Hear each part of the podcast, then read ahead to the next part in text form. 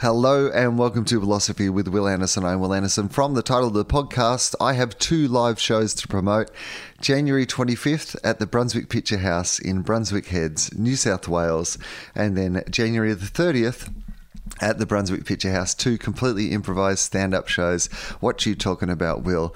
On uh, Monday night, if you're hearing this early and you get a chance to come down on Monday night, it will be worth seeing for whatever reason because I've not been on stage for nearly 11 months in front of people and I'm going to go out and do a completely improvised stand up show. I have no idea what I'm going to talk about. There are so many things that I guess I could talk about. It's just what's going to come out. Who knows? Uh, I am as nervous and excited to see it as anybody else. So, January 25th, at the Brunswick Picture House and January 30th at the Brunswick Picture House are my two shows, the only two live shows I have booked in for this year at the moment. So if you want to come and see me do stand up and you are somewhere near Brunswick Heads in the Northern Rivers of New South Wales, then come along to those shows. We would love to see you there. COVID safe, inside and outside seating. So please come down.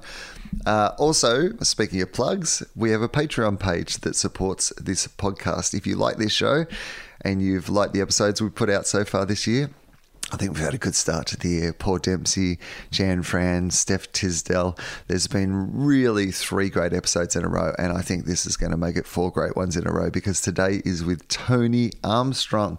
You'll know that if you're a Patreon subscriber because you get to listen to it a day earlier than everybody else and advertising free. So thank you to all the Patreon subscribers. Basically, you go to patreon.com slash philosophy. You join up for as little as a US dollar per month. And that means that I can pay Podcast Mike and James Fosdyke and keep this little philosophy business running. Now, the thing we are trying to do is get to the point where we're over the $5,000 mark and can release two episodes per week. One brand new episode like this with Tony Armstrong, a brand new guest, and then one catch up episode with the previous guest.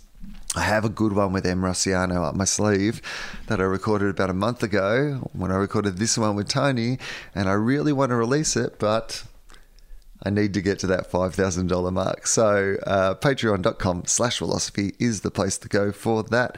Hey, Tony Armstrong is today's guest. If you don't know Tony, you're going to want to know Tony. He is a man who's already lived a pretty incredible life up until this point, but I'm just super excited to see what happens next because he is funny and intelligent and fierce and wow, this guy has just got so much in front of him, man. It was a great pleasure to sit down and have a chat for him uh, with him uh, for this podcast. So I hope you're going to enjoy it as much as I did. This is Tony Armstrong.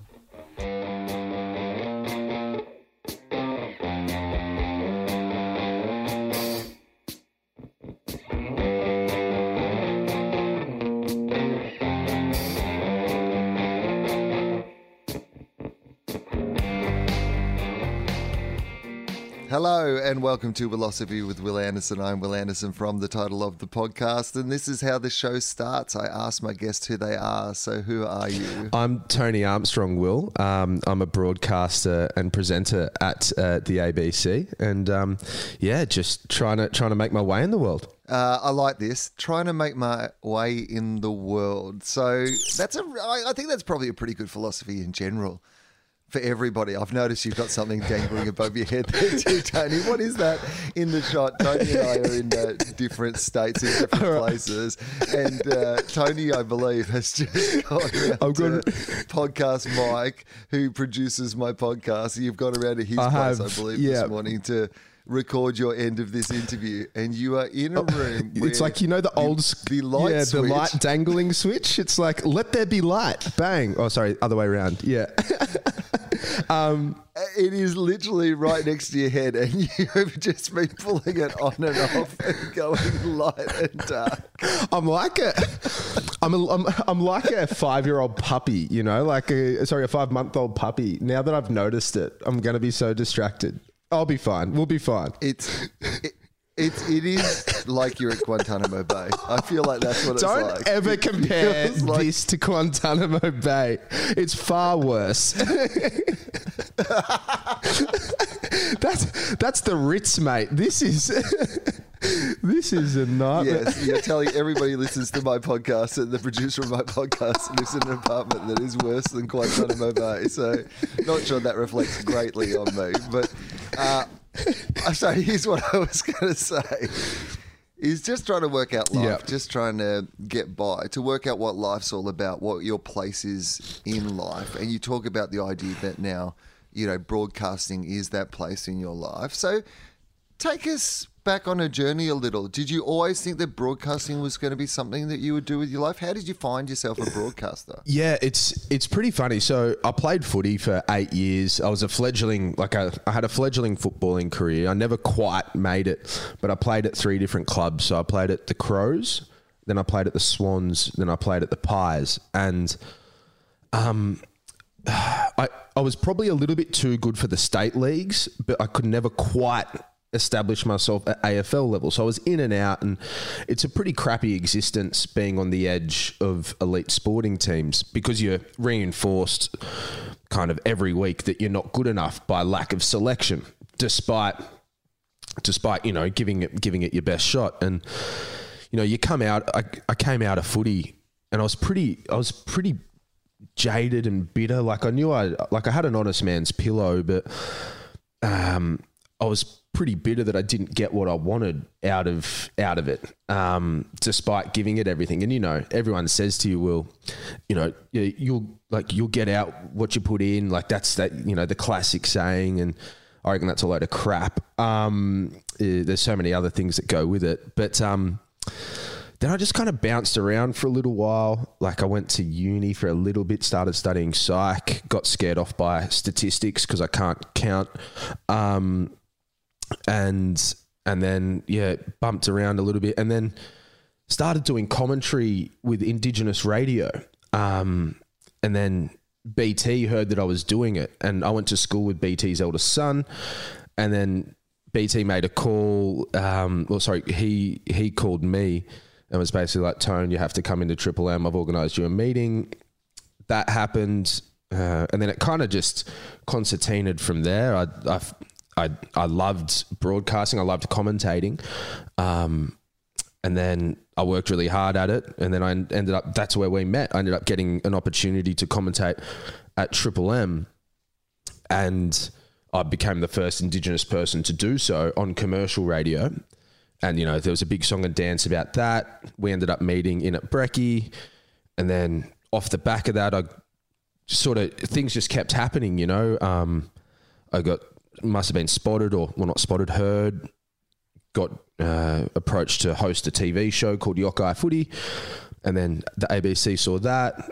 They approached me to come and present and commentate and do all sorts of stuff there, and that's kind of how it happened. It was one of those things that I guess found me, but once I started doing it, you know, I really, really loved it. So yeah, long-winded answer, but that's kind of how I got here. Well, it's okay. It's a long podcast, so we've got time for long-winded answers, mate. this is this is not Triple M Brecky. You can definitely get away See you, with Tone, minute and and that's it. Tony. Armstrong. Yeah. yeah. That's all we've got time for, guys. Oh. That's a pretty good summary, though, Tony. Thanks for coming on the podcast. Yeah. So that's where I um, got to. I okay, so take me back to um, your football career then, because I, I'm fascinated by something that you said there, which is this myth of that you get from something what you are willing to put into it. And I think that what you've described, that idea of being the best at one level, but not ever being able to establish yourself at the next level to that same degree, must be an incredibly frustrating limbo to be in. So much talent, so much, you know, ability, so much passion for what it is you're doing, but just not being able to, you know, take it to that next level. So was football always your dream up until that point? Like, are we talking about something that you were like, I, th- I think this is what I'm going to do with my life? Yeah, yeah. And I think it kind of has to be because if it's not, people are going to go past you because there's people who are more dedicated, willing to do more, eat better, you know, not go out, all of that kind of stuff. There's there's people willing to make all of those sacrifices. And sure, I had a I had a good time. Everyone has a good time, but yeah, I gave it I gave it everything. Um, and yeah, it's it's one of those things. I think had I been drafted perhaps older, maybe it would have been different because I would have had a bit more world experience, a bit more life experience. I so and you would understand this performance pressure, right?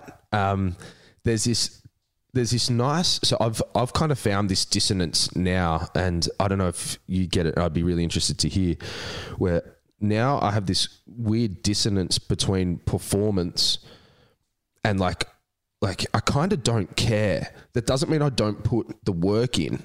So I I work my butt off until the moment that you know whatever it is is happening is happening. But then once it starts, I don't care because like what will be will be, and that stops me from hamstringing myself and mm-hmm. and um you know being in my shell. And I reckon that's what happened when I played footy. I cared so much that I, I, I couldn't play freely, but then when I'd go down to say the VFL, SANFL level, whatever it was, I didn't care because like I, I knew I was good enough, and I knew if I put the work in.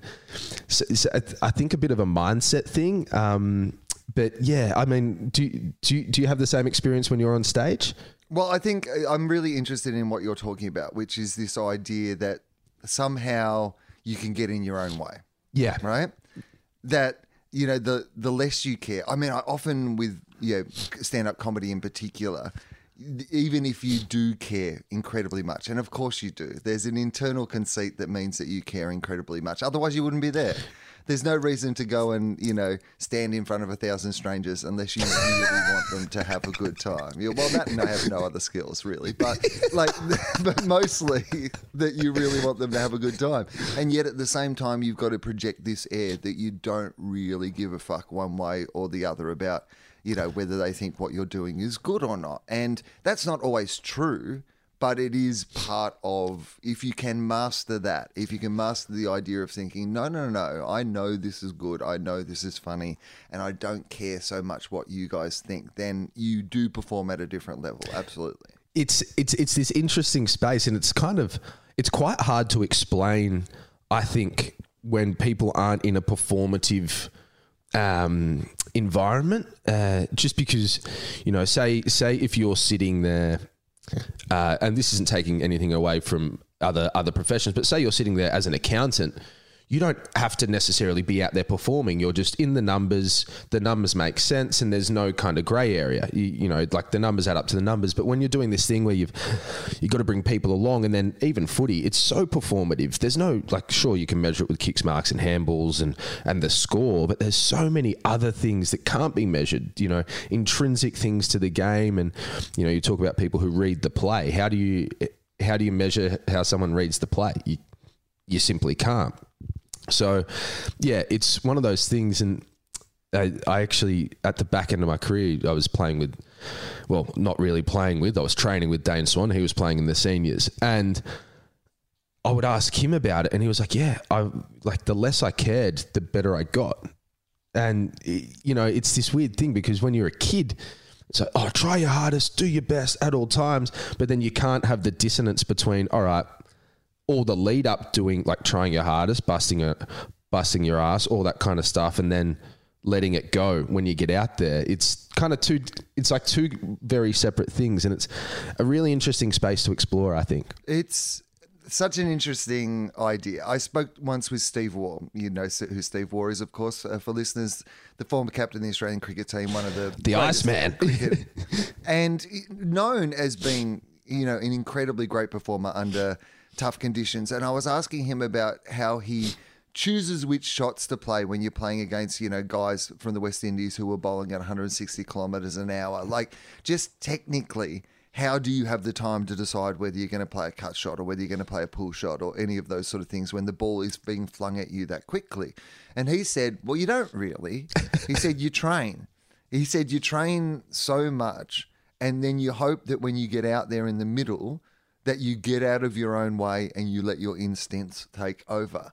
And he said, the minute you're starting this, trying to start to think about which shot you play, the ball's already hit you or the ball's, or ball's already smashed into your stumps by the time that you've been able to make that decision. So I guess what he was talking about in that moment is an example of what we're talking about, which is do all the work beforehand, but then don't let that work weigh you down when you're out there trying to do your job. No, one hundred percent. And someone gave me really, really good advice when I started in, I guess, broadcasting or performing or whatever you'd like to call it. And it was, you know, the the people who are the best at it are the ones who make it look like they're like like they're not even trying. And that's because they're out of their own way and they're in this flow state. But that's also because they've done so much work. They've done they've worked harder than every, than anyone else. They've they've you know there's not a single stone that they've not turned over in preparation for that moment so that when that moment happens you're right they're out of their own way. They just allow themselves to access this kind of flow state and they and they perform at a level that a lot of people can only dream of. Okay, so uh, you, when you, you you got drafted quite quite young, right? So i finished school on friday got drafted on saturday moved to adelaide on sunday started monday So to give people a picture of what your life was like before you moved to Adelaide, where are you living? What's Tony Armstrong's life like before you have to suddenly get on a plane and go to Adelaide? I was a moron. Um, I was, I was, I was- I was at boarding school at Assumption College. Um, and my mum lived in a little town called Burrumbuttock, which is just out of Albury. So I finished my last exam on the Friday Arvo. It was a media exam. Um, think I think we did. Um, do you remember that Tom Cruise movie Collateral? Yeah. Yeah, with Jamie Foxx. yeah, yeah. I wrote an essay about Collateral. Um, Oh, one of the classics. One of the classics. yeah, Studied yeah. the classics at school. I mean, just Tom Cruise running, you know, that's all it was. Um, great form, great technique. Anyway, um, so I catch the train home to mum's the next day, get drafted, and then everyone calls and they're like, all right, cool. Yeah, you're moving to Adelaide tomorrow. I was like, what? Like, yeah, you're moving to Adelaide tomorrow. So on the plane first thing Sunday morning, and then Monday start training. So pretty fast turnaround. So I just turned 18. Like, So how does something like that work? Do they like? Do the, does the club find you somewhere to live, someone to live with, like provide like? Because the idea of, I mean, I remember when I finished school, packing up and going to university, and my, you know, my mum came with me.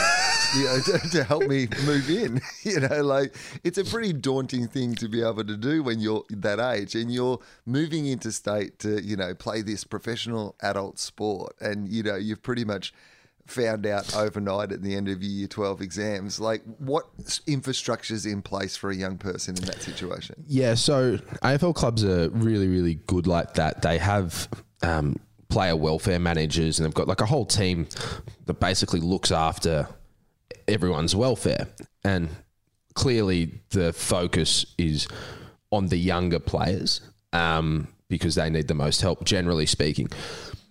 And then so you get a call from them, you get a call from the coach, you get a call from all that. They basically they put you in into a house either with a player welfare manager or with other older players. You stay there for a few weeks until they find you a host family. Excuse me. Now, a host family is basically um, a family who will put you up. Like you know, if you ever had like a exit weekend with other schools or that that kind of thing, it's just like extrapolated out for a year. So I lived with this beautiful family, the Baxers, for a year, um, and then you move out and you know take on the real world uh, at 19, sort of thing, by yourself or with a couple of other guys. And yeah, I mean, there's so much going on, and that's why I said I wish I was a bit older because, like, I'd come from boarding school. You know me a little bit, but you know me enough to know I'm pretty mischievous. And you can imagine like an 18 year old version of me. You know like i was i was a complete idiot right? Like the you, know the mental age of probably sort of 14 15 which had been incubated by living in a boarding house which like our we didn't have our own rooms like it was a big hall with office partitions so you this is the kind of environment i've come from and then I'm supposed to be a professional athlete, you know, living to higher standards than the rest of society because everyone thinks, oh, because they're professional athletes. So, so hang on, man. Like, I'm an idiot. Like, like, like, to be you- fair guys Yeah. i'm basically still a child i'm an idiot and i've been living in a boarding house with office petitions for like the last three or four years so i'm not really prepared for this situation in any way at all. And then you're with, you know, seasoned professionals, hardened pros who are then instantly giving you feedback around everything from your from your professionalism to you know the way you know I was no like I had no idea or concept of time really. I lived at school, so when the bell went for for first period, I walked from my room in the dorm to the first period. I had to organize to get to training early, like just even things like that. I was so far off it. Um, there's that thing again. You're like, guys, it's a. By the way, Tony's just got distracted because he's like hit the light cord again. you are absolutely right. You are going to get distracted by that during this interview. But secondly, yeah, when you've lived on campus, essentially, you know, it's very hard to be late for school. You know, I'm sure that you. Yeah, Oh, I gave it a run. Yeah.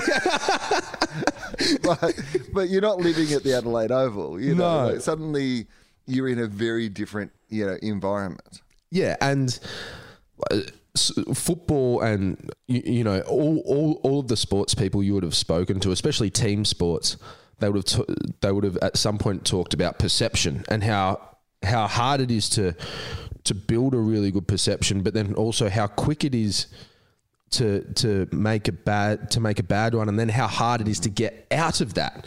You know, people and people do it in the real world, I think, but not as quickly, and then they're not as stringent to it. So my perception at the start was, you know, I'd train hard, um, you know, I'd I'd work hard, but I was pretty sloppy with with everything that went around it. So, you know, you talk about being a 24 hour a day athlete. I was probably an athlete for seven hours or eight hours a day.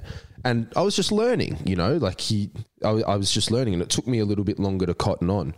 Um, but it's so hard to break out of that perception once you've made it. Uh, so, so yeah, once it's been, I guess, given to you or bestowed upon you. So I wrestle with that a little bit. Um, but I mean, ultimately, I look back at it fondly. I, I, I'm I'm out of it long enough now to look back on it fondly. I think. Okay, so you, then have to move clubs, and Oh, not just move clubs, but you have to move state. Yeah. Well, I, so I requested a trade to Sydney. So I grew up in in Sydney, Western Sydney, and so I was there at Pluggers 1300th. I was there in the 2005 grand final. Um, I was an absolute nuff. And the opportunity came up for me to go to the Swans. Um, and I jumped at it, jumped at it with both hands. I was a bit older by, clearly, a bit older by that point. I was like, no shit. Um, yeah. I mean, Have it I would have been a talking point if it was the other way around. I went to Sydney as a 15 year old. I was doing a real Benjamin Button thing at the time. like, yeah, Tony, are you just uh, attempting to explain the conventions of time to me? Yes, yes, I am. Um, anyway, So several years later, I went to a different place. I, coincidentally, I was also it was back in time. yeah, yeah. um, so I'm at the Swans. I think I've just turned 21. Put the trade in, um, and then yeah, ended up up there with Goodsy, which was an absolute career highlight. Got to wear Mickey O's number, number 19. And then, yeah, so got injured day one of preseason. So I missed my whole first preseason. Um, managed to work my way into the side. And then, yeah, just a sliding doors moment. Uh, I was like established in the side. This is in the grand final year when we won the flag. I've been playing well enough to knock Nick Malceski out. Um, and he was he famously kicked those two brilliant goals, um, and the one that we've all seen the snap over the shoulder to win the grand final. So most Swans fans are probably stoked that he got back in. Um, that prick. Um, but there was one day, so I was starting on the field. I, I think we were playing the Brisbane Lions at the SCG, and it was like I, you know, graduated from the bench in, onto playing well enough to get on the field, and and I uh, I rock up at the ground and I see the the sub vest in front of my in front of my locker, and I'm like, oh, what, what's what's going on here? Because the day before I'm on I'm on the ground, and then I notice Marty Mattner's out. He's out crook, and they've brought Mal in from emergency into starting on the ground. I've gone to sub zero, and Mal played an absolute blinder. I've come on late, played okay, but you know, it's really hard to get into a game with 10 minutes to go. Um, anyway, next week, I just had this sinking feeling in my gut. And this is what happens when you're on the fringes as well. You can't even enjoy the wins or the losses. Straight away, you're just like, did I play well enough? So I'd never got out of the did I play well enough? Sorry, to yeah, to get picked next week. I was always I could never really enjoy it. Anyway, I digress. It gets to Wednesday and John Longmire gives me the call. You've missed out. Uh, Malco's going to be playing. We're playing West Coast over in Perth, so I travel travel emergency. Go over go over to Perth, whatever. The boys smack them, and then we, they basically went on like a ten game run. I think we finished second on the ladder or third on the ladder that year. I played the very last game of the year down in Geelong because Nick Smith got vertigo. Um, now, if you don't know what vertigo is, like you, it, it's an inner ear thing, and you lose your balance. And he was like on all fours in his own home, throwing up, like he couldn't do anything. And so they picked me. I played all right, then came back out, and then I was the emergency for every match, including the grand final. So like, probably the worst moment of my career to date was doing the warm up on AFL Grand Final day on my birthday for the team I grew up barracking for. Like, and halfway through the warm up, Horse just looks at me and he gives me like a shake of the head. And you've got to stay up, right? Like, like you've got to stay up because the fuck the boys are about to get out and play a granny, and I love them, right? So, on the inside, I'm like, oh, but on the outside, I'm like, yeah, come on, boys, yeah. And I'll just, I'll never forget it.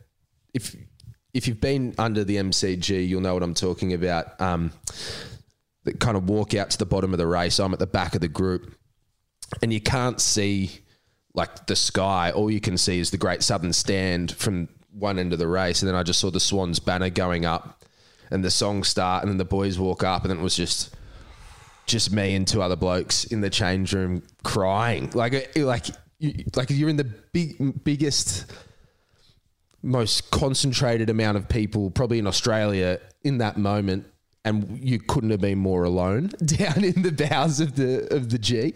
Um, so that was a tough one. Um, and then they and then they win, and you're like, "Fuck! I've had a shower with a raincoat on here. Like I'm part of it, but I'm not getting invited back to the reunion in ten years. Like I'm not, you, you know, like you. Oh, you're that close. And I think from a footballing point of view, that's that would sum me up and my career up. Like I was that close, and you know that that goes back to, you know, you doesn't matter how hard you try, you might not get what you want, but yeah, if you can make peace with that, I think it, it, it's this weird bit of freedom, really. And so, have you made peace with that? Like, I mean, because when you describe Yeah. it like that, that example, like even uh, me sitting here, I just there's so much that like um, emotions that just rush through me hearing you tell that story, let alone you know you being the person who that Yeah. story is about. You know, reliving that moment. So, have you genuinely made peace with that? Oh, 100%. Like it took a while because that fucking hurt. Like I remember after I, was, I had this weird thing in my head, like I, I never even touched the cup because I was like, nah, fuck that. Like I'm going to get my own, you know? That worked out well, didn't it? Um, do you look back and think, yeah, I should have touched the cup. fucking Probably should have idiot. snuck in the back of a few photos. If I just stood next to Goodsy all night, I would have been in every photo. No one would have remembered I didn't play. Yeah, I know. Fucking idiot. Um, too too proud. Um, anyway, yeah, like it took me a while, but I made my peace with it. And I know, I know you're going to ask me for my philosophy at some point, but I think Probably now's as good a time as any, to be honest. So yeah, tell me y- it. yeah. So it's like for well, I think there's a weird superpower I reckon with being okay with not getting what you want, but being happy to give it a crack. So, like, I haven't articulated that how I was intending to. Um, like. I really believe, and I've said it a few times, that you're not going to get what you want every single time. But if you let that hamstring you, you'll get to the end of your life and you go, fucking, why didn't I try? Um, and whilst I hate the fact that I didn't get what I wanted out of footy, I'm okay with it. And I've got an honest man's pillow with it. So now, with everything I'm doing and everything that I want to do, I I've got almost no fear be, because I, I'll give it a crack, and if it doesn't work out, that's fine. It it wouldn't be fine if I wanted to do something and I didn't give it a crack, and then I.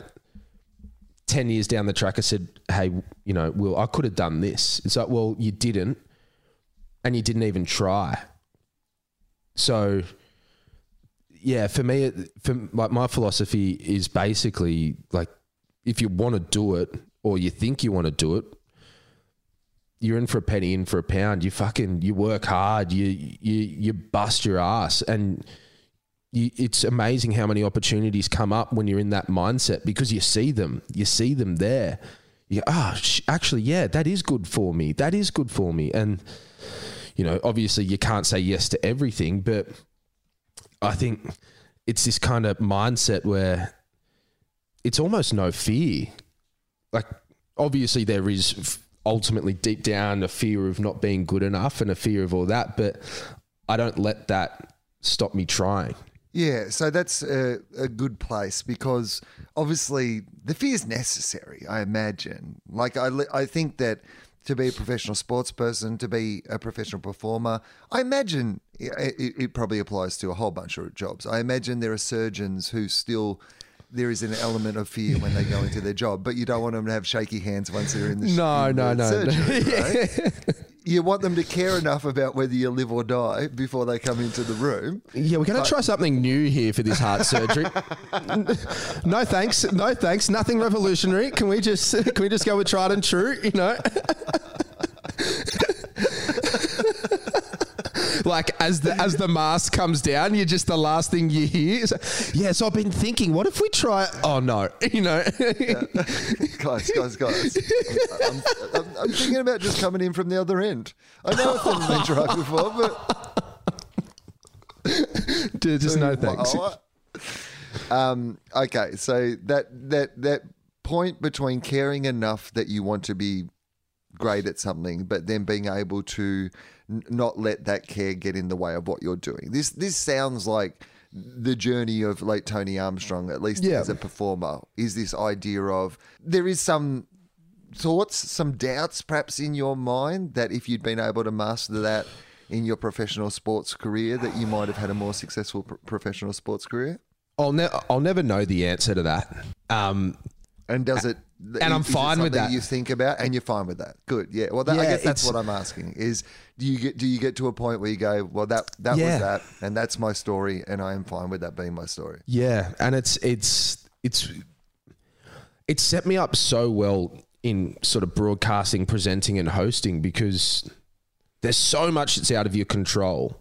Like you can be a great a great host, you can call you can call really well, you can present really well, but for whatever reason it might not work. It might not be you might not have the right panel with you. You might not be talking about the right things. The audience might not necessarily connect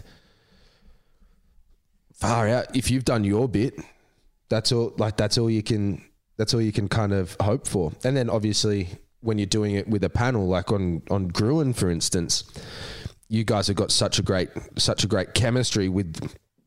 Um, with the panel that you know, you kind of you know it's going to work, but say it say it was a different panel, or, or a different panel every week, it might not work every week. Um, so I think you know what I mean with that. It's like you've just you've just got to hold up your end of the bargain and and then what will be will be, I suppose. Do you do you think that it gives you a different insight as a football commentator, as somebody talks about other people's performance? Often those roles can be filled by like the superstars of the game. You know, people who achieve the ultimate accolades as professional sports people are often recruited into the world of sports broadcasting.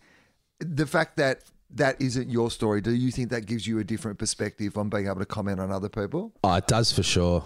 Um, I think it's I think it's really funny.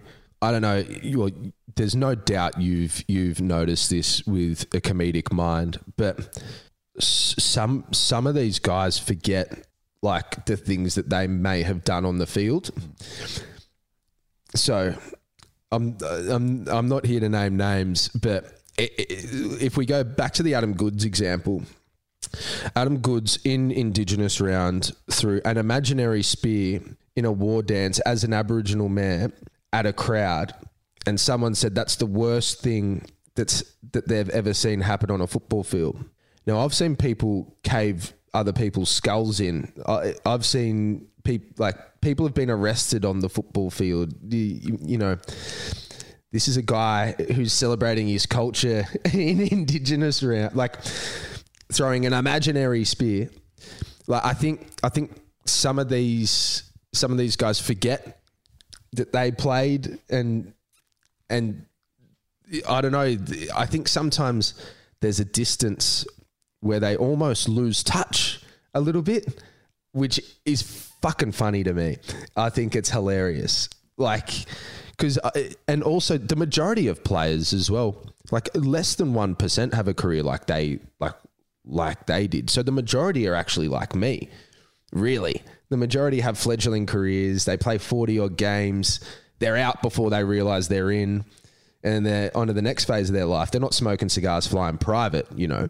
So it's it's I don't know. I think it's it's nice to be able to give a different take and always try to get around the underdog, so to speak. Yeah, I, I certainly notice sometimes with the real superstars they get in commentary, their, their frustration that the majority of people can't do what they would have done in that situation. They're going, well, the ball just went down there. Why didn't you just jump on his shoulders, grab it, kick it over his head, and kick a goal? That's what I would have done. And you're like, yeah, that is what you would have done. yes, Jason Dunstall. So like, like, like, yes, you you kicked the third most goals ever, mate. Like, we get it. You were bloody good. like, I don't know. I think it's it's it's it's just quite funny to me. The the I guess the and then almost a lack of empathy sometimes, and that's across the board. That's that's across the board in every sport and I suppose they're paid to be to be critical. But I don't know. I'd like a bit more of a positive uptick sometimes, Will.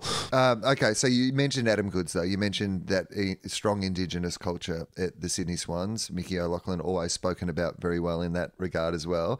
But Adam obviously became a bit of a lightning rod for, you know, um, yeah. our modern day race you know, wars.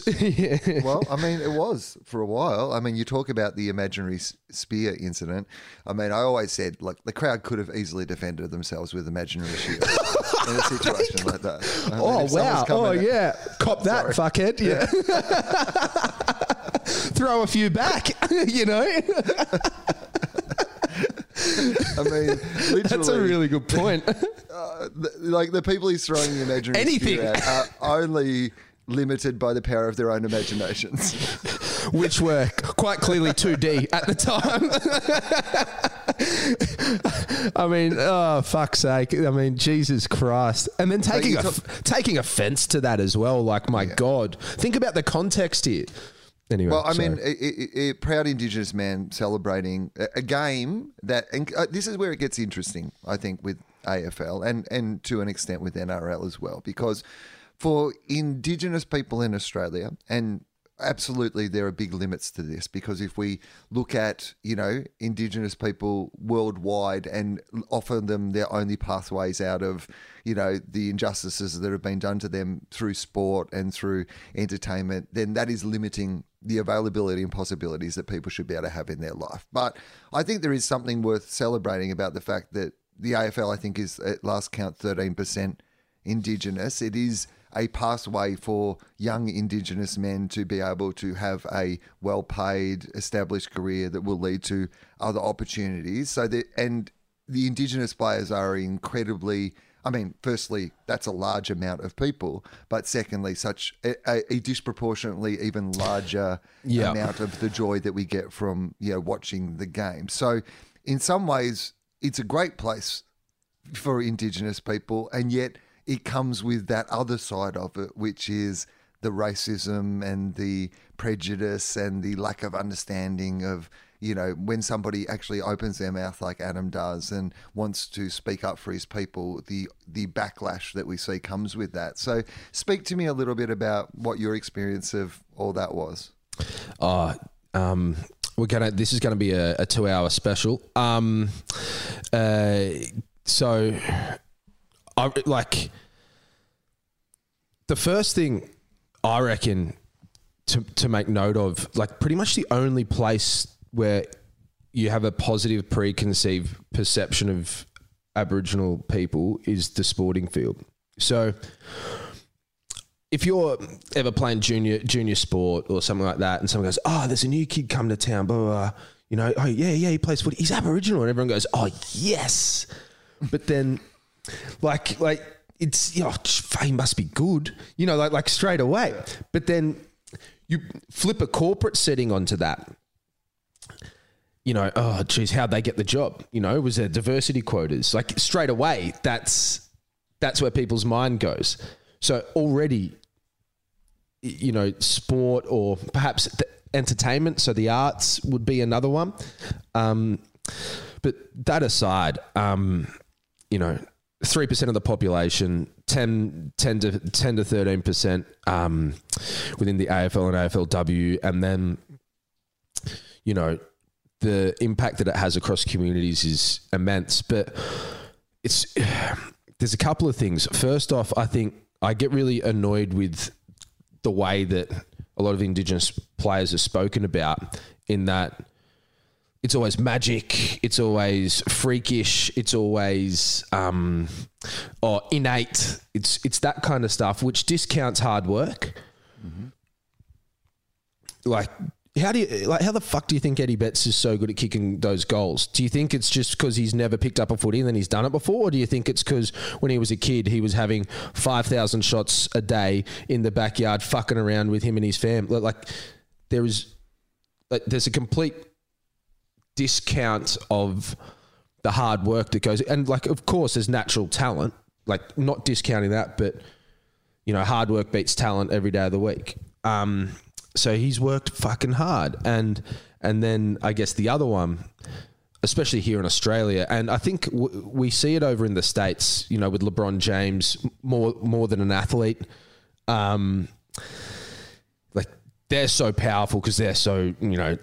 LeBron James is his own media company, so he can do whatever the fuck he wants. Um, but you know, here in Australia, we're we're happy for Aboriginal people to to be sports men and women, but the second they speak up, nah, stick to sport. Like that's all you know. You couldn't possibly know anything else. So I still don't think we're we're ready as a country. Like clearly we're not. We saw what happened. Like people hadn't like didn't even have any idea that our statistics, you know, per capita are worse than what they are in the states you know, you had people come out, oh, well, at least it doesn't happen here. Fuck off. It's worse here. And then when people like an Adam Good stick their head up and actually try to shine a light on it, they get gaslit out of out of a sport that they were like. If that's going to happen to fucking Black Superman here, like, like you, you couldn't be more respected than than that man within his professional field or you know within his community, and then to watch our country gaslight him off the back of just actually just pointing out some home truths. Let's not forget that it all started with him, you know, being racially abused in his own workplace.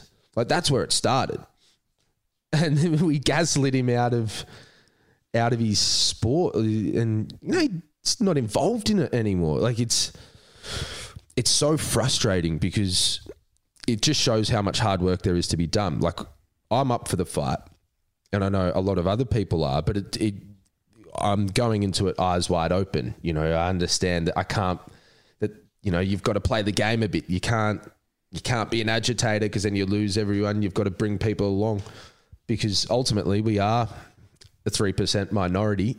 like I need I need to bring you know the traditional conservatives along if I want actual change. I'm I'm I don't have my head in the sand about that stuff. It is a very tough task that they, you know, make you do though, which is the idea that you can't really, you know, focus on these genuine injustices because this is the thing at the end of the day. Like we're talking about Adam Goodes who at the time was the preeminent footballer probably in the entire league, you know. So we're not yeah. even just talking about a guy who was top 20 players. He was probably at yeah this time as the apex, yeah. anybody playing football, right? He was, you know, the games record holder for in, Indigenous players. He was like a twice Brownlow medalist. He's we're talking, and then you know he's Australian of the year. And it's not Australian of the Year is not something you run for. He, he didn't, Yeah, you know, I know. he didn't go around the country, you know, Yeah, shaking the tin, votes. yeah. I want to be Australian of the Year. He didn't run a campaign. He Maybe we should do that. And then he was racially abused in his workplace. He, in the press conference immediately after the game, said that people should not go after the person who racially abused him. You couldn't talk about somebody who was, you know, reaching across the aisle more, you know, saying it's okay. This person was a young person. We should not be talking about her. We should be talking about the the broader issue. Actually, said those words, and then it, it was like th- that he never said those words. You we gaslit him. We gaslit him. and that's what you mentioned, and I think you're absolutely right. As a media world, as a country, as a political world, whatever the fuck happened, people just completely gaslit the story of Adam Goodes to the point now where Adam doesn't want to be involved in the game that he contributed so much to, and I'm sure that he believes gave him so much in a lot of different ways, that he does not want to be there in the public debate as a leader at the moment because he was so burnt by that. And that is just white Australia robbing Indigenous Australia of somebody who should be a powerful leader of that community. And the fact that Adam even feels uncomfortable. I mean, Adam and I have emailed about whether he would come and do this show, and he still feels. You know, uncomfortable about coming and talking about these things again because he knows that if he does it again, it becomes another issue be a- again and it takes over his life again. And that is just a massive form of control. He got so powerful that white Australia, let's, you know, that, yeah, old white Australia, but maybe modern white Australia as well, we all have to take some responsibility, said, no, we're not going to allow this to happen. You have become too powerful, too eloquent. You're, you know, you are you you agitate. You are bringing up real truths that we don't want to hear about. So instead of us dealing with these things, we are going to run you out of the public debate. And so then, as someone like yourself, who is an Indigenous guy coming into the public debate, that is also just that's the head on the pike outside. The Oh, yeah, yeah, outside the castle, you on the way in of like this could happen to you if you stick your head up too much. So how how do you deal with all that? Oh well, it's it's absolutely a thing, right? Um, and yeah, it's kind of funny. Like even even the other day, like I got some pretty good news about a couple of projects or a project that I'm I'm, that I'm kind of trying to get up.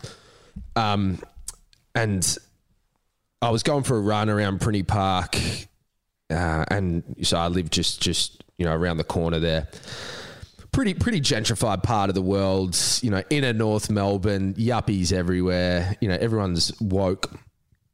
And a couple of fourteen year old kids on scooters were just there, and so I've just had a great day. And I'm running along, and these kids just go, or one of them, just going, "Hey, Blackie, you better run faster. The cops are chasing you." And I was like, so it doesn't it doesn't rock me normally because I'm just like, ah, fuck off, you know. You're 30 years old. You're just a fucking racist. You probably live at home with your mum. You fucking loser. Whatever. It's just 14 year old kid, and it just that one really, really rocked me. And you know, it's it's this weird thing. So I'm coming in. I guess I use that example because I'm coming in like I'm coming into this debate's the wrong word. I'm stepping into the battlefield, right? Like, and it is a battlefield. And I owe it to people like Goodsy and Mickey O and all these kind of people who have done, you know, the Marcia Langtons of the world, all of these people. I, I owe it to them to do my bit with with the platform that I'm starting to get that's that's growing to make sure that I continue to forward the conversation. But then like think think about the privilege that those kids have in their mind where they know that they can say they can say something like that to me someone who is like twice their size um, you know, you know, like, like, like just physically, like, like so much bigger than them. They've no fear to just say something so sinister and so, you know, insidiously racist to someone else, knowing that nothing is going to happen to them and knowing that it'll actually hurt me. So if this is them, you know, think about the you know the people who fucked over Adam Goodes and continue to try to fuck over you know other leaders in the space. And I'm going with my eyes wide open, and I understand that that's going to happen, but you know I'm I'm up for it, and you know I've just got to think of I've got to think of you know interesting interesting ways to to bring people along for the ride. I think I think humor is a great way. Humor is a really really good way to to do something, and then as you know, like you trick people into laughing at themselves, and then they go, "Oh fuck, it's me, shit." and then hope, and then hopefully you can, and then hopefully you can change their mind a little bit about it. Um, and because yeah, like I'm, I'm not smart enough to be to go into policy or politics or any of that kind of stuff. So yeah, I think for me, it's using my platform to hopefully then bring people through, get representation on screen, behind mics, behind cameras, all of that kind of stuff. Um, get people into the conversations at, at you know senior level within whatever organization I'm at. At the moment, it's the ABC. Get into those rooms because I don't know if you saw the upfronts of the ABC the other day when it was just the news channel and it was just it looked like I don't know if you've seen the, the movie The Purge. You know, it, it kind of it kind of looked like it kind of looked like that. Let's get a bit of salt and pepper, pepper. Let's get some pepper in there, you know, some cayenne, you know. Um, but well, yes, I, and also what I, I mean, firstly, you're absolutely right about the ABC upfronts, particularly the news and current affairs photos were um, like so white you thought it was a coloring in book. Basically. Exactly. and like, like it's it's nothing wrong with with with with the people there. Like everyone's lovely. This isn't talking about the person or the people specifically. It's just optically when you look at it, you're like, ugh, you know. but I'll, I'll, give you a really in, a, a great insight into I think and exactly what you're talking about, which is we even have to break down perceptions in places where they're uh, you know, trying to do good work because the ABC absolutely, uh, you know, have a priority to they you know, do expand it so that it isn't all those white faces. And I know from my experience working at the ABC, there is a lot of genuine work done. There's goodwill. There's goodwill. Yeah, there is yeah. there is goodwill, and yet the communication problem that somebody did not look at those photos. Because this is what I was just saying at the office. Like, we have three white men on the Gruen panel, but we have like a very diverse cast in general with the rest of the panelists. So we will never have a photo taken, and we haven't done now for five years at least, but you know, more probably, of just the three men. It will always be a the the entire panel, so it's obviously you know more diverse in both sex and you know like in you know the color of the people's faces that you're going to see but or, or it's just going to be me because we understand that perception is also part of it. Like we're not ever going to get over the fact that we do have three white male hosts on the show. It's historical. It happened 12 years ago. There's but we can fix the other things. And one of the things that we can fix is when there's a photo taken of the show, the photo. So this is the bit that I just didn't get, and this is what you talk about this inbuilt, in baked. It's not racism, but it's just that people don't see that when they see a panel of all white people, they don't they see don't it properly. Immediately identify that that's a problem. No, exactly right, and exactly to your point as well. Like there is so much goodwill.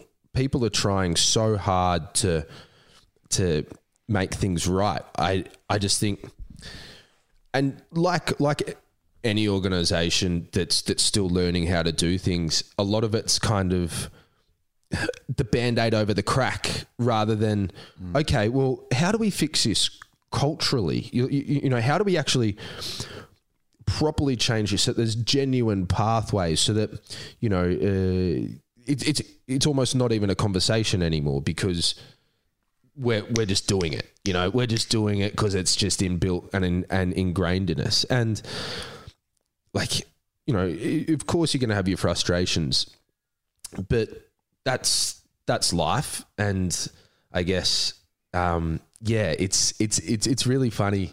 I just I can't understand how people sometimes can't see why there's a problem. You know, it's like how how do you not see that we we are four four white people talking about you know what's going on in the commission flats in Footscray or or you know or North Melbourne. Like how do we not see that? How do we not get someone of color who perhaps has experienced something like that talking about it as an expert. Um, and that's not saying that that's what the ABC does. I'm just saying in general. No, you know, I think there's uh, and there's two steps. I mean, and again, I'm I don't mean to yeah explain this to you. You have more insight No, than no, I no. do. I'm talking about from you know my point of view. Like one of the things that we culturally think about in our work environments is that there are two steps to it. One is not you know not about us without us. You know, which is what you're talking about. That idea of don't have a conversation on behalf of a group of people without representing that group of people. But then the second one is like don't only get that group of people on when there's some issue that they need to speak to specifically about them, right? That's the next step, and which I think you're touching on, which is the idea of, you know, include us even when it's not about us. 100%. So I got an amazing opportunity in NAIDOC week. I co hosted Brecky Radio with Sammy J, and it was the best thing ever. You know, personally, professionally, it was awesome, right? Um, but like straight up, I was like, it's token. I was like, you know, I felt like Hannibal Lecter, you know, getting wheeled out, and then uh, it's NAIDOC week. Here, do this, and you know that being token, which is that kind of band aid over the crack thing, and cult and and then culturally changing it would have been why not get me to co-host in grand final week, and then you can have someone because like I've got radio chops, like I can do that. There's no issue, so you don't have to worry about me failing. So put me on in a week where I don't have the safety net of oh it's NAIDOC week, so we thought we'd give him a go give that to someone who might not have the radio chops or we don't know if they've got the radio chops so that then they can prove themselves they can have a great audience and then you go oh shit now we now we know that a couple of people can do it. Do you know what i mean? It's it's and that's and that's how you that's how because quite often you hear pushback. It's like oh but where's the talent? You know like like like that's another one that often gets said. And it's like well that was a great opportunity to find some. You could have you could have put me on in grand final week, ex footballer, like that makes heaps of sense because uh, and that'd be the other thing. Oh, but it doesn't make sense to the audience. Well, that would make sense. Um, and then you can have you know someone else who hasn't necessarily had the crack but could be amazing. Get them on in NAIDOC week where they've got the safety net of it being NAIDOC week. I don't know if that makes sense to you, but yeah. me- it Um, absolutely makes sense to me. But or, I, I even go a step further than that, which is that you get you on grand final week, which makes a lot of sense, of course. But then perhaps you know in NAIDOC week, rather than throwing somebody, you know, like in the deep end, it's you and Sammy and this person. You know that you are the bridge in between. That you are there, someone in that studio who can help give that person that experience who's already got that experience yourself. You know, it doesn't just have to be one or the Sink other. Sink or swim, yeah. He- Here's a here's a crazy idea. We could have more than one Indigenous person on air at the same time.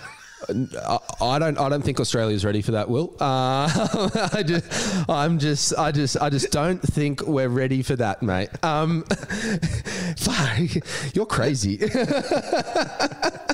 yeah, but no, you're right. And and then so like I get I get frustrated sometimes where it's like I I've I've had some ideas about sketch shows and people have said to me, "Oh, but it's a bit like black comedy." I'm like, "Fucking hell! How many white sketch shows have we had?" Yeah. Sorry, mate. We can't we can't do uh, fast forward. We've already had the comedy company. It was clearly white guys doing sketches, and this just seems a lot like that, to be honest. Oh, I mean, fuck. Well, there goes sketch in Australia. No, you can only have one. You know, like, no, it can't be sketch because you guys have already had it. So, But- Sorry, guys. We've already had a panel show with a white guy hosting the ABC, so uh, sorry, uh, will will will will Charlie fight to the death? You know, Micallef, he's he's a bit older. He gets to he gets to throw you guys the pool cue, and you guys fucking go for it. You know? Micallef's the Joker in this scenario. yeah, yeah, yeah, yeah, yeah, yeah, yeah. Exactly. Fuck you in half. Tryouts. You know. But do you know what I mean? It's like fucking hell, man. Like,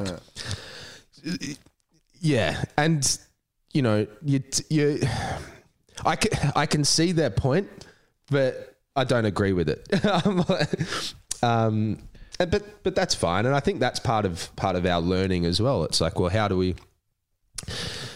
How and then my other frustration can be with with this kind of stuff is like, oh, it's always NITV, and NITV is an amazing place, but I would rather do Indigenous stuff that doesn't live in at NITV. I want I want it. I sound like I'm bagging NITV there. Like NI, NITV is is a, is a is is so great because it gives so many great opportunities to people coming through. But you know, it is a smaller network. Like it, it gets less eyeballs. How good is it? Well, how good would it be if you got some of those shows on, I guess, commercial or mainstream networks where there are a lot more eyeballs? Because I sometimes worry.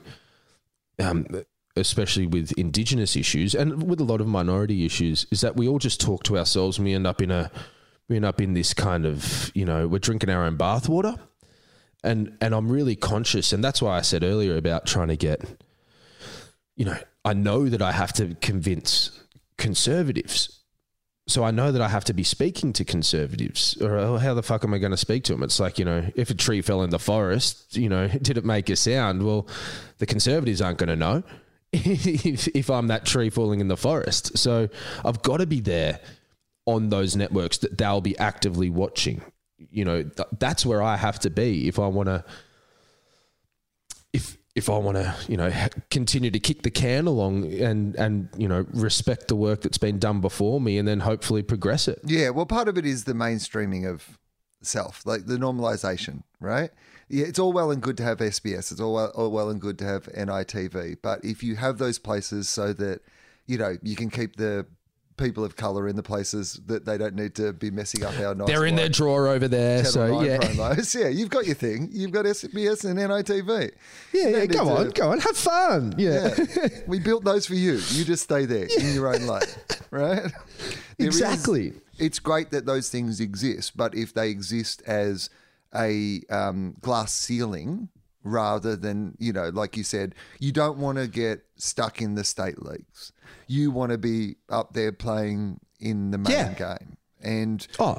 that's where you have the opportunity to really affect society. And that's why people were so scared of Adam Goodes, you know, and felt like they needed to shut him down was because they realized that through his sporting career, he had – mainstreamed himself. He had put himself as part of the Australian society, and that's why they reacted to it so violently. I think. Couldn't agree more. Like, yeah, Goodsy, Goodsy really, really challenged people, and that and that's what's going to happen. And he couldn't have done it. He couldn't have done it in a nicer, in a nicer, more you know, arm around you. This isn't me lambasting you. This is me saying, let's let's do this together way which that scares me a little bit um, because, you know, what the fuck have I done? You know, that's Adam Goodes. Um, but I think, and it sucks, him having gone through what he went through, and I think us in retrospect, looking at it now, you know, he he ran through the wall and the wall fucked him up. But that means the wall's kind of shattered now for the next people like myself coming through. Mm-hmm. And then, you know, hopefully, and thinking grandiosely, but hopefully, I can, you know, completely knock it down so that so whoever's behind me can can really make like can really really really be a huge agent of change you know hopefully behind me there's there's the Australian Prime Minister. You know, maybe even maybe even my generation. Who knows? But probably unlikely. Um, but that doesn't mean we won't stop pushing, because you know you got to make it better for the for the next who are who are coming through. And I feel a real responsibility with that as well. So that's what I was going to ask is whether that does weigh on you that responsibility because it's unfair. Again, this is something that comes with it. It's not just the idea that, you know, these opportunities haven't traditionally had doors open to you, but the fact that then when you walk through these doors, you're walking through with all this extra weight and responsibility. I mean, if I do a shitty job hosting my show, nobody thinks I've let down all white people. You know? it's a great point. It's a great. no one's point. ever like, well, we can never hire a white guy again. Uh, I Clearly, know. We've seen what they do when they get in trouble, and, and know, like, and we know we can only have one Aboriginal, so like, it's just not going to work. Um, so no, it's a really good point. Um, I'm not sure if I said it on on Brecky Radio with you guys when I was in there, but the thing I was most nervous about was like I wasn't worried of about whether or not I could do it. I was worried about fucking it up and putting my people five years back. Like that was what I was worried. And then, and then I fucking did. I did all the press and all that stuff, and you know it was all that kind of stuff. And I was like, Jesus, like this is now a this is now a big deal. And like, whilst I love football commentary, that's that's not my main love. But I feel a responsibility to continue to do it because if I don't, there's no other Indigenous person commentating. Like, I'm it. So I kind of like I I I love doing it, but it's not it's not my like my passion. It's not the thing that I really really want to do. Uh, but I'll I'll continue to do it because it's less about me. It's more it's important because you know if something happens, say for instance the Goodsy thing happens, and I'm calling that game, at least I'll be I'll be able to give some fucking balance, you know, because we didn't hear any balance on in in that evening um, when he when he threw the imaginary spear that should have been defended by the imaginary shields. We there was no balance. It was just everyone was getting into him.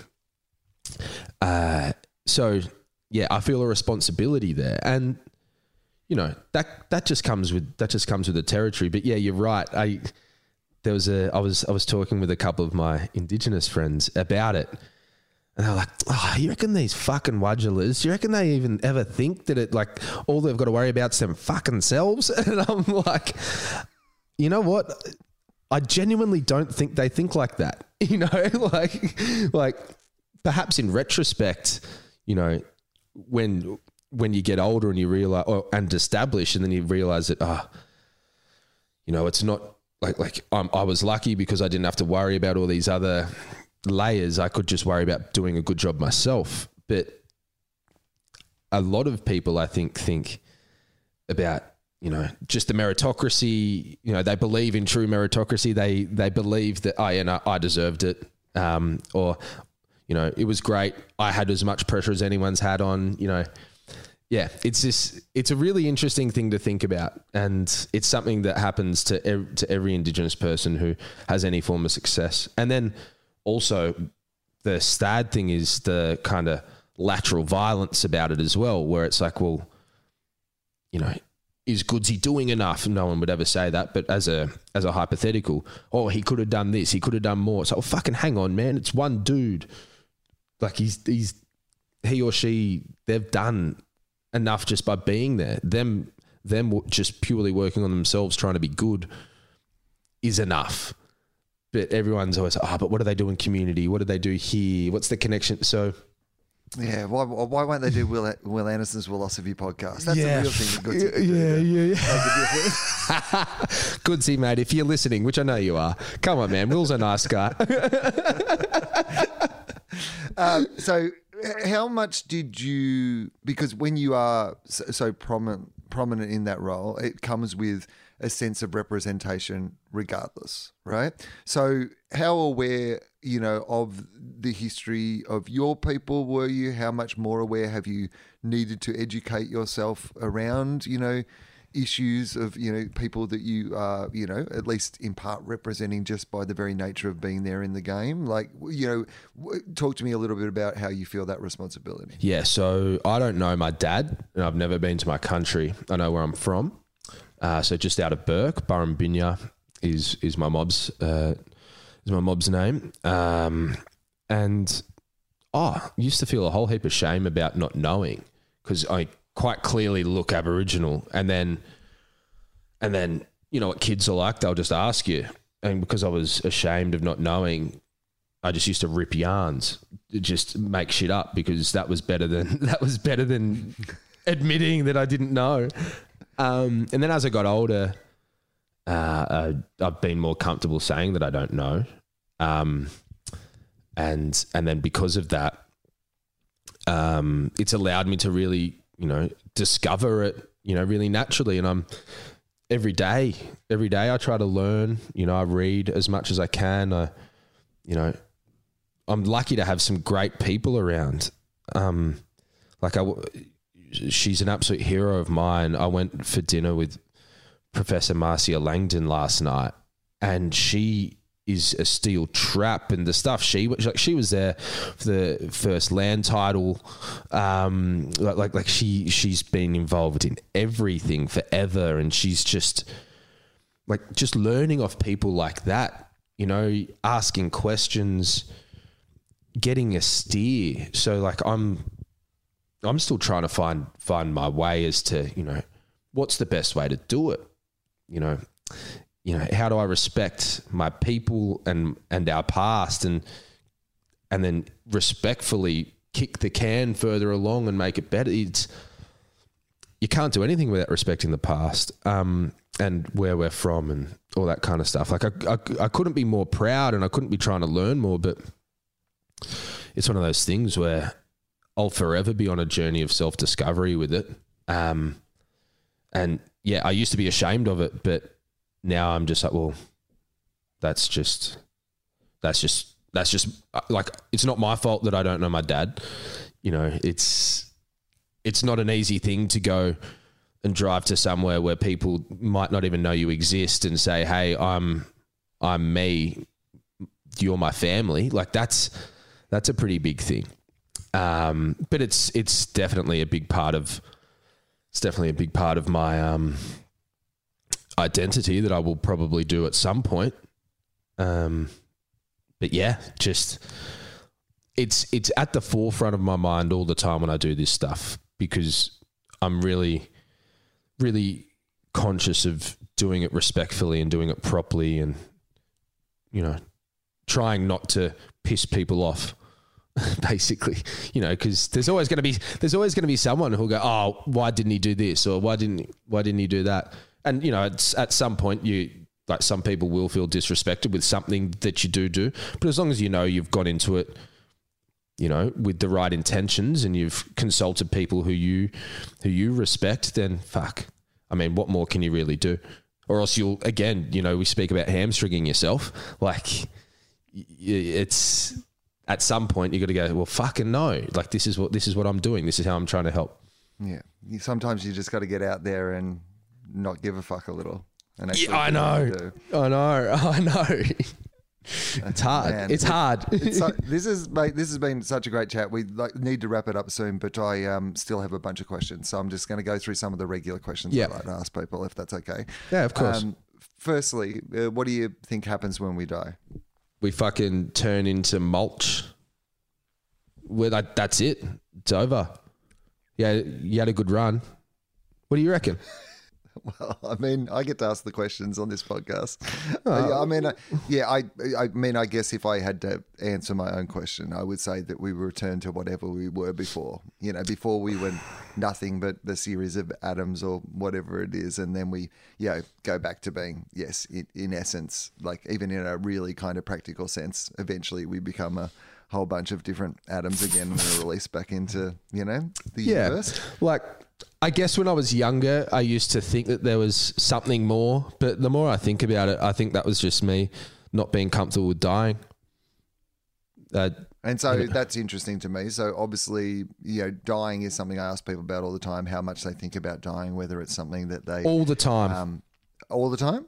Yeah, all the time. I think about it a lot. I think death is so fascinating. It's so final, but it's going to happen to all of us. So it's like it's it's one of the most unique, uniquely binding things that the, that humankind has, or every species has. We're all going to die.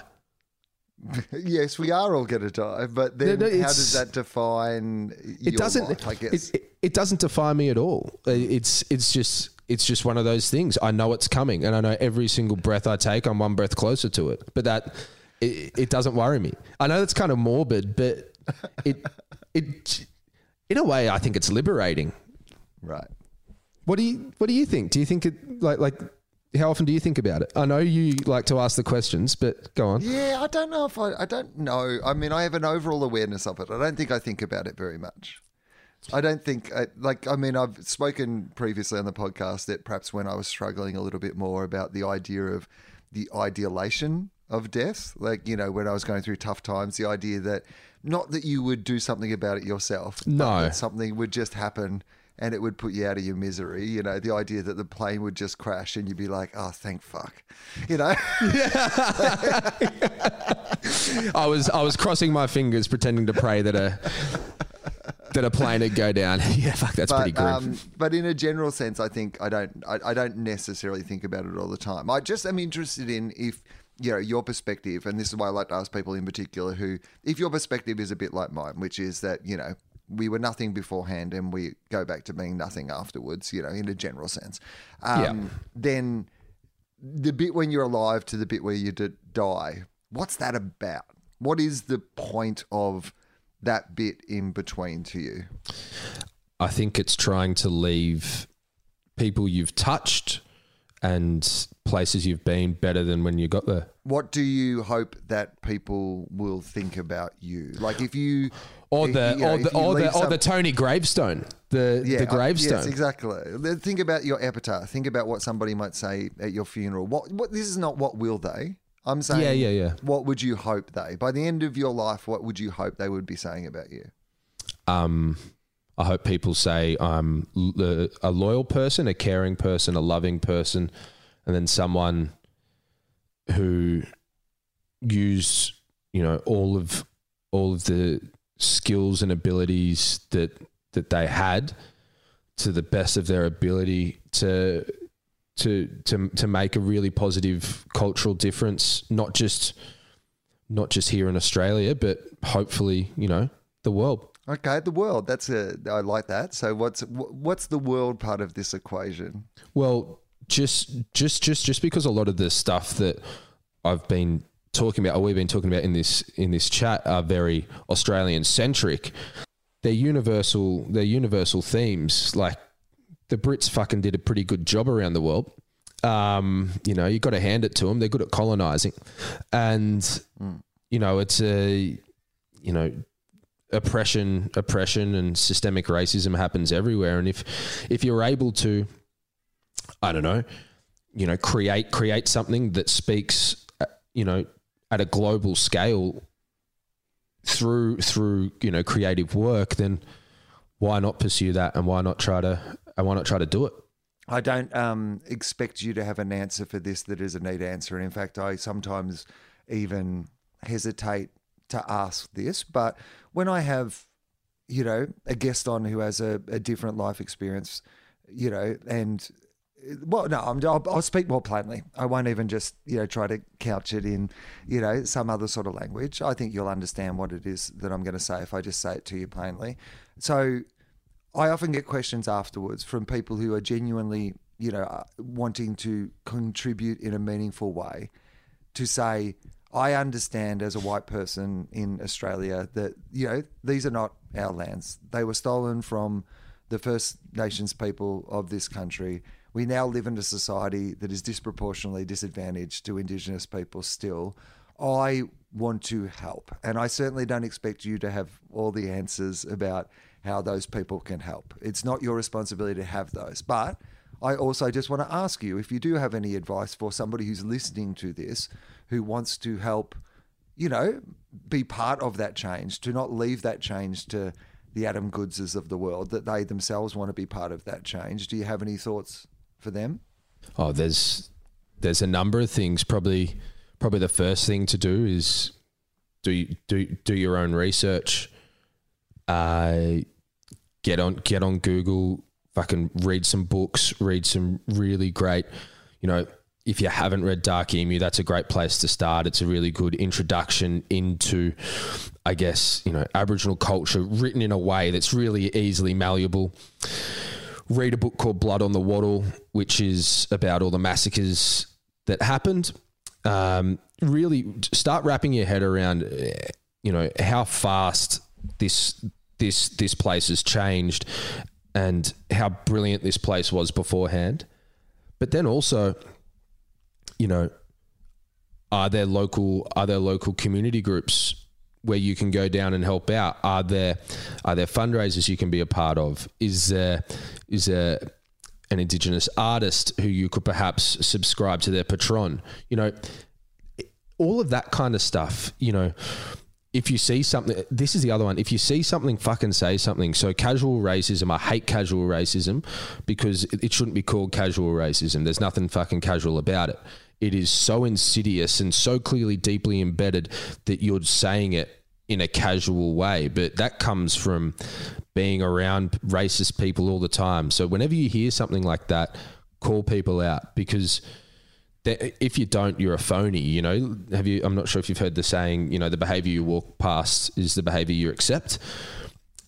Like a great way to start getting on board and start helping, especially when there's not black people around.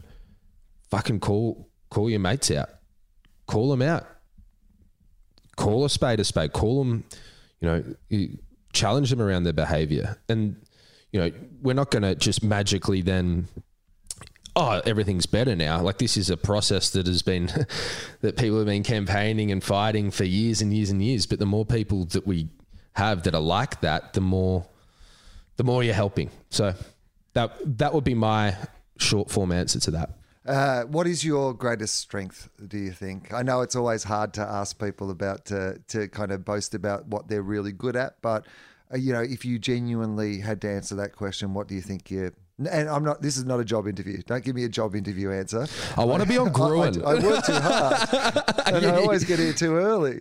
I, I want to know what you think your greatest strength is. I think it's. I think humor, like like my humor, and then being able to actually manifest that in more ways than just you know razzing people about it. Like i can i can i can bring my humor through in commentary. I can bring my humor through literally presenting the news. I can use it to disarm people make them comfortable. A lot of it's self-deprecating but we know that that's the the way that you you kind of make people feel comfortable around you. Um, but yeah i would say probably humor and then communication. I think communication and you know speaking, presenting, all that kind of stuff. But I think putting the humor on top of it, yeah, I think, and I and I think that's the way with a lot of minorities, to be honest. Humor can be incredibly powerful in those situations, and I think sometimes why in my industry we have a disproportionate. Um, it's a very it can be an incredibly diverse industry. Sometimes not reflected on you know tv screens or radio jobs but certainly on a at, you know in a stand-up room it can be an incredibly diverse industry for that reason that humor can be so pow- powerful in cutting through. Um, what about then at your worst? When tony armstrong's at his worst what does that look like? Flaky. Like flaky. Um, and when i'm at my worst i put my head in the hole like I sort of head in the sand, hope it blows over, and I make a mountain out of a molehill. Because I um, think like I think like a lot of people, I'm really, um, you know, like everyone deep down is quite quite anxious at some level. You know, anxiety. You cover that with some jokes or that kind of stuff. Like, um, and then you know the juxtaposition of then you know being a bit of an anxious person and then trying to go out and perform is quite an interesting space as well. Um, but yeah, I think when I'm at when I'm at my worst, it's I'm sort of flaky and I put my head in the hole and I won't have that I won't have that tough conversation. That's not even a tough one, you know. What's yeah. the best bit of advice you ever got from somebody?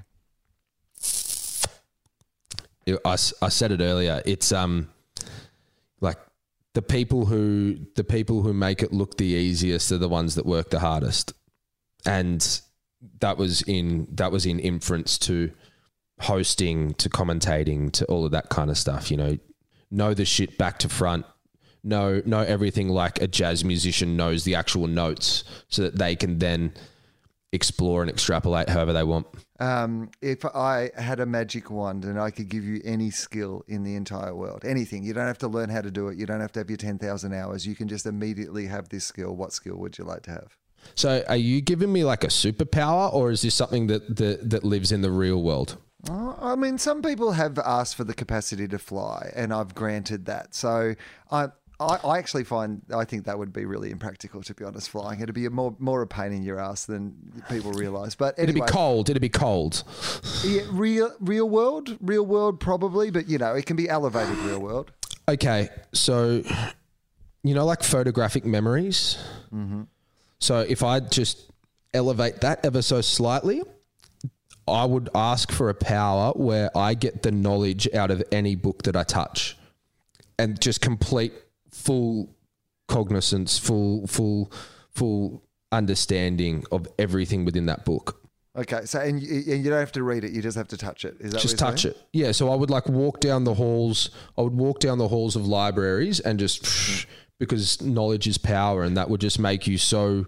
You would be so brilliant. You would be such a brilliant person. Yeah, except if you walk down the wrong, like you know. you- Oh fuck, porn again.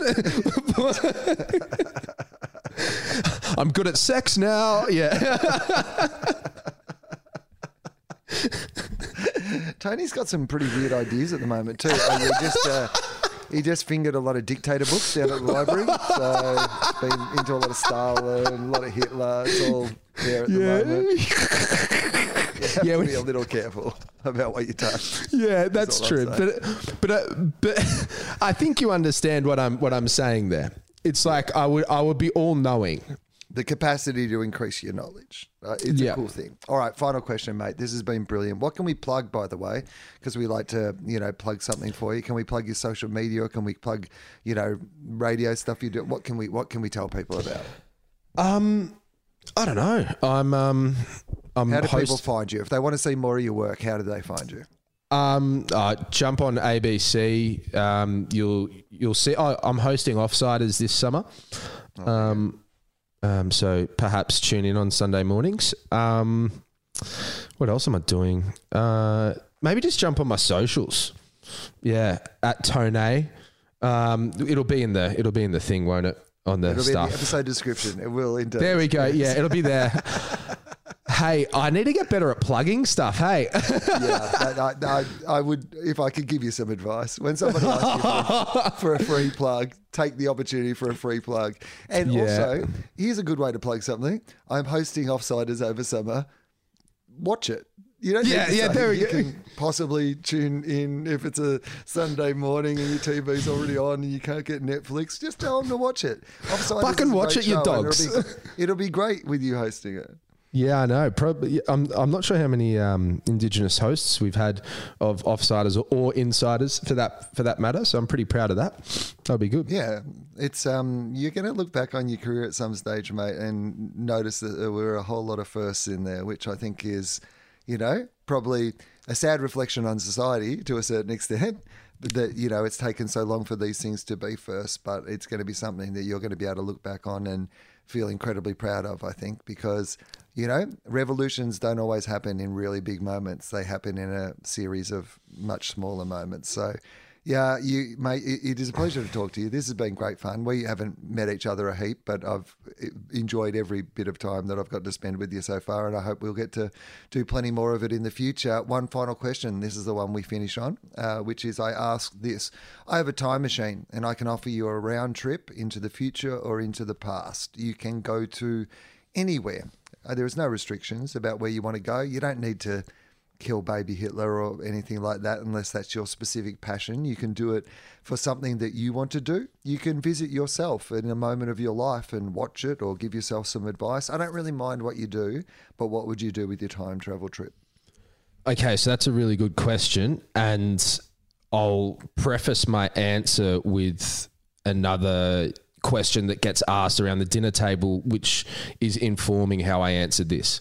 So you know how everyone says, well, uh, uh, well, not everyone. It's a very common question. Uh, you know, who are the four people you'd have as your dinner guest? Yes. Now, I heard the best answer of this about a year ago, and it's my answer now too. We were on a, a, we were away with a few friends and we asked the question you know the classics come out you know oh jesus christ freddie mercury michael jackson hitler you know you know just just the classics oh i just want to know what hitler would be like um, and my mate my mate vegetarian, so yeah, already you have to make a vegetarian meal. oh, no, I know. Yeah, I know. And all the heroin and, and, and coke for him as well. Fuck's sake, mate. Um, and my mate goes, my grandfather, my grandfather's grandfather, my grandfather's grandfather's grandfather, and then his grandfather before him. And we were like, oh, that's the answer. Like, that's that's it. You know, everyone would know each other around the table, but no one would know each other. Um, like everyone would have a link to someone else. And so my answer would be, I would I would go back. I would go back. You know, perhaps fifty thousand years to when. Uh, or 50 or 60,000 years when my people are still here. Well, you know, arguably first started to establish themselves here. And I would try to find my, my, my, my direct descendant. That I mean, that's a pretty good version of ancestry. If I could offer that, if I could offer people, you can go back 50,000, 60,000 years and meet your original ancestors. Or, you, or if you're a white Australian, you can go back like 150 years or something. Yeah. still impressive. oh, that's still cool. But yeah, I mean, I think I think I'd do that, and then I'd be I'd rock up like a full yuppie with like my phone, my Sony's in, and just be like, hey mate, uh, hi, yeah, yeah, yeah, yeah. He'd be like, what the fuck are you? Like, you suck. Oh, like, you don't even have internet. You're the one who sucks. Yeah. yeah. What's the Wi-Fi password around here, dude? That's my answer. That's a good answer, my friend. Thank you so much for doing this today. I've loved it. No worries, mate. What a pleasure.